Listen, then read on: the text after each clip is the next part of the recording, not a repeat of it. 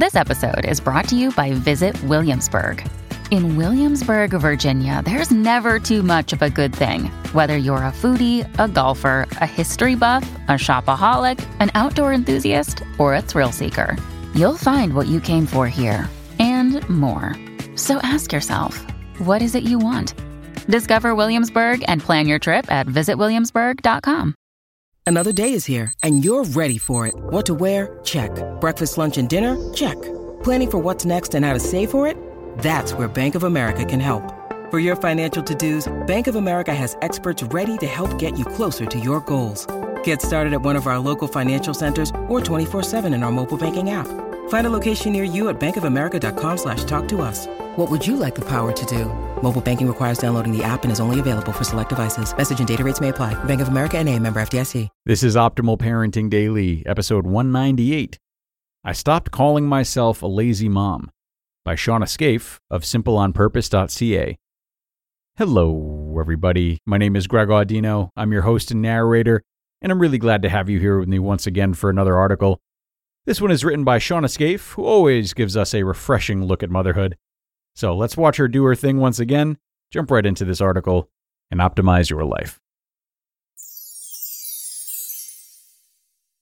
I stopped calling myself a lazy mom by Shawna Scafe of simpleonpurpose.ca.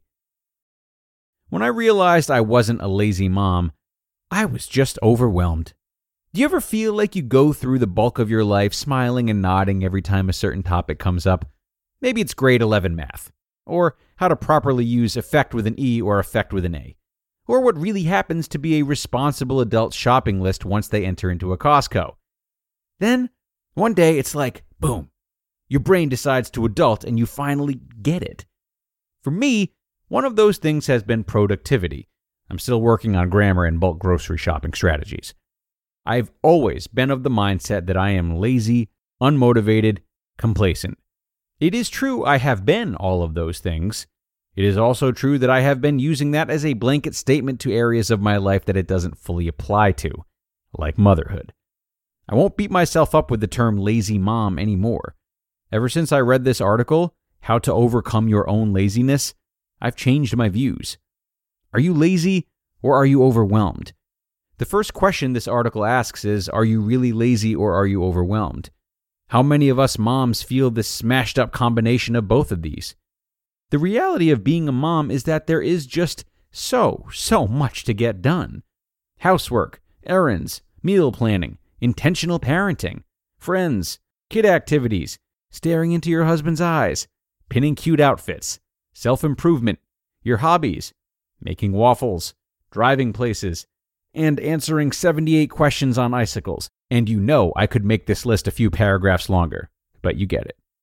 Sometimes all of this is trumped by a sick child or that special toddler skill of repeatedly losing shoes they just had in their hands like one second ago.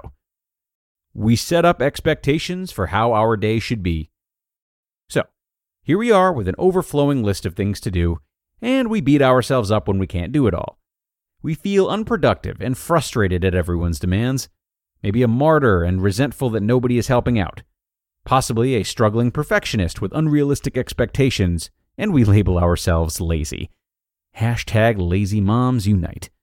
I know I'm not a lazy mom, but at the end of the day, that is how I feel. I can mom it up all day long, like I'm in the game. I'm tossing around snacks, answering questions about icicles, looking over whenever I hear watch this, bringing out all the fun crafts, Instagramming all the cute stuff they do. Then I make dinner. Connor comes home, we put the kids to bed, and cuddle up on the couch. And suddenly, I'm sitting thinking of all the things that still need to get done. Every moment of my downtime has a variety of options vying for it, even the little snippets I try to enjoy throughout the day. Hashtag Instagram coffee break. So, here I am at the end of the night, and this menacing to do list pops up into my head. I could do laundry, work out, right, prep some cooking, email an old friend, eat the rest of the waffles, read one of my many half finished books. Instead, I just want to sit here beside my cool husband while we laugh at a TV show of lives better and funnier than ours. Suddenly, My only downtime is held hostage by the notion that I am lazy for just relaxing, which is the definition of downtime. Priorities are more helpful than chasing the notion of balance. Maybe there are some moms out there who feel on top of all the things before them. Good for them. But really, good for them. I personally don't believe in balance in motherhood. I believe in life seasons that come and go with their own difficulty rating, undergarment requirements, and life lessons. I believe that this overflowing list of demands in a limited space of time and resources is God's way of making us choose.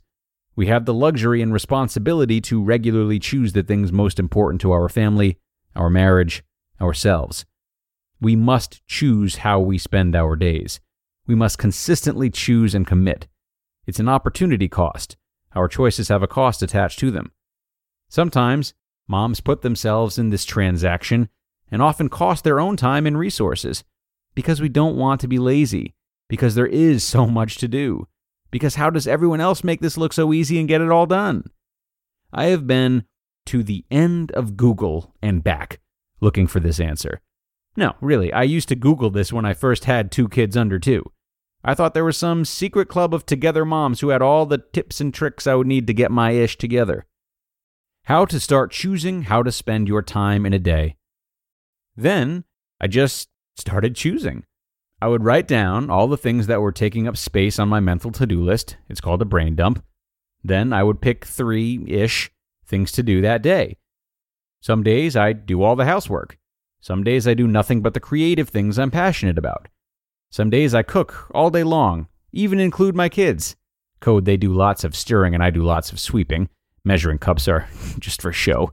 Eat at your own risk. Some days we have frozen peas and potato chips for dinner. Some nights I sit around unfolded laundry and just laugh with my husband. Some nights we get the whole house cleaned. Sure, some things make me feel more productive than others, but I can't neglect the things I enjoy. I can't hold this label of lazy over my head, or I will never have some peace. And lazy stay at home mom is a label we give ourselves when we are feeling unproductive and overwhelmed. So let's trash the lazy mom label. My mental to do list will never be completed and I can't feel like a lazy mom for that. So, let's give up this lazy mom label. There is no perfect balance. Life swells and shrinks with demands, limits, and opportunities. Moms can enjoy downtime without being lazy. Moms need downtime. It makes us better moms because it reminds us that we are more than our to do list. We are creative, passionate women with hobbies and talents and accumulating Netflix watch lists. And if you are ever feeling overwhelmed by it all, I recommend turning your phone off, making some lists, possibly about your goals and dreams, eating some waffles, slapping on some red lipstick, and having a kitchen dance party. Hashtag life hacked, hashtag next up, hashtag Netflix marathon, hashtag lazy moms unite. You just listened to the post titled, I Stopped Calling Myself a Lazy Mom by Shawna Scafe of simpleonpurpose.ca.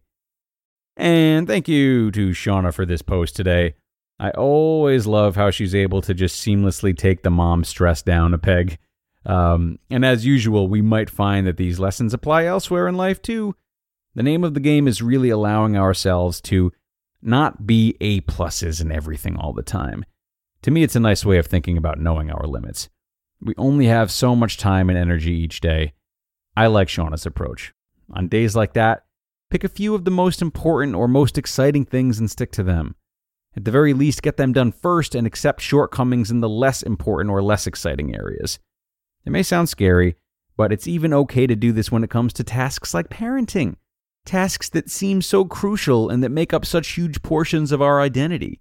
We have no choice but to put limits on ourselves.